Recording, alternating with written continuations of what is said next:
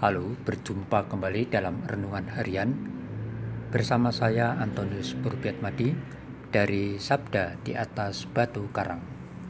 Hari ini Rabu tanggal 27 April adalah hari biasa Paskah pekan kedua. Hari ini gereja memperingati Santo Petrus Canisius, seorang imam dan pujangga gereja. Santa Sita, seorang pengaku iman, Santa Lydia Longley, seorang pengaku iman. Tema renungan kita hari ini, Jaminan Iman yang terinspirasi dari bacaan kitab suci hari ini. Bacaan pertama diambil dari kisah para rasul pasal 5 ayat 17 sampai dengan 26 dan bacaan Injil suci dari Injil Yohanes pasal 3 ayat 16 sampai dengan 21. Mari kita siapkan hati kita untuk mendengarkan sabda Tuhan yang akan dibacakan oleh saudari Monica Rosa dari Paroki Kristus Raja Katedral Keuskupan Tanjung Karang.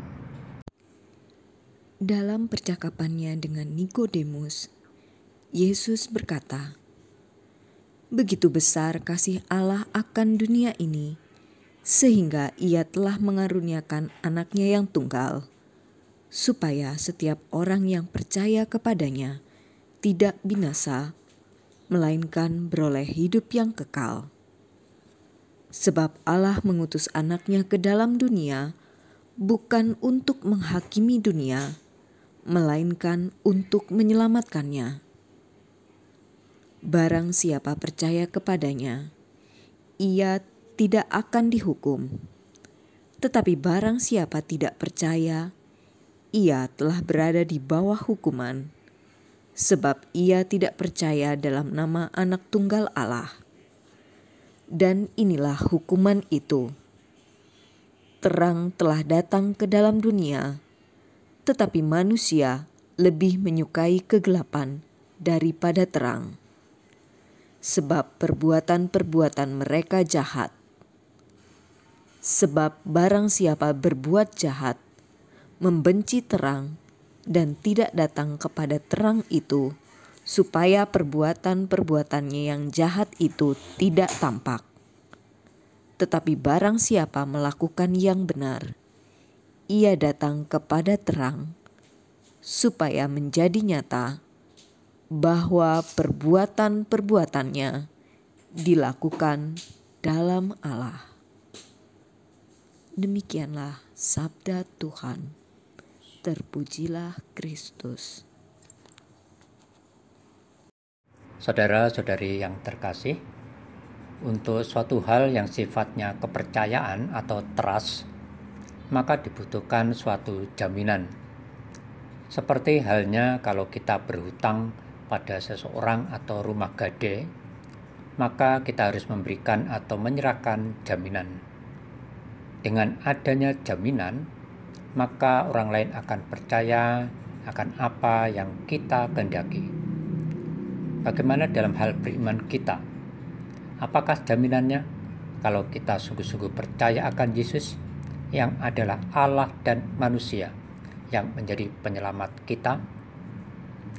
Saudara-saudari yang terkasih, dalam bacaan Injil pada hari ini masih tentang Nikodemus yang sedang mengikuti bimbingan dari Yesus tentang kebenaran iman. Setelah mengajarkan tentang hidup atau kelahiran baru dalam roh, hari ini Yesus mengajar Nikodemus tentang hakiki perutusan Yesus ke dunia ini. Yesus menjelaskan bahwa keberadaannya di dunia adalah tanda kasih Allah kepada dunia. Allah memberikan anak tunggalnya, yaitu Yesus sendiri, untuk menyelamatkan dunia dari keberdosaan atau kebinasaan, melainkan supaya kita memperoleh hidup yang kekal. Saudara-saudari yang terkasih, pengajaran Yesus kepada Nikodemus hari ini dan tentu kepada kita juga hendak menunjukkan bahwa inilah ungkapan isi hati dan tujuan Allah mengutus Yesus. Kita semua diajak untuk hidup dalam iman atau kepercayaan penuh akan harapan dari Allah tersebut di dalam diri Yesus.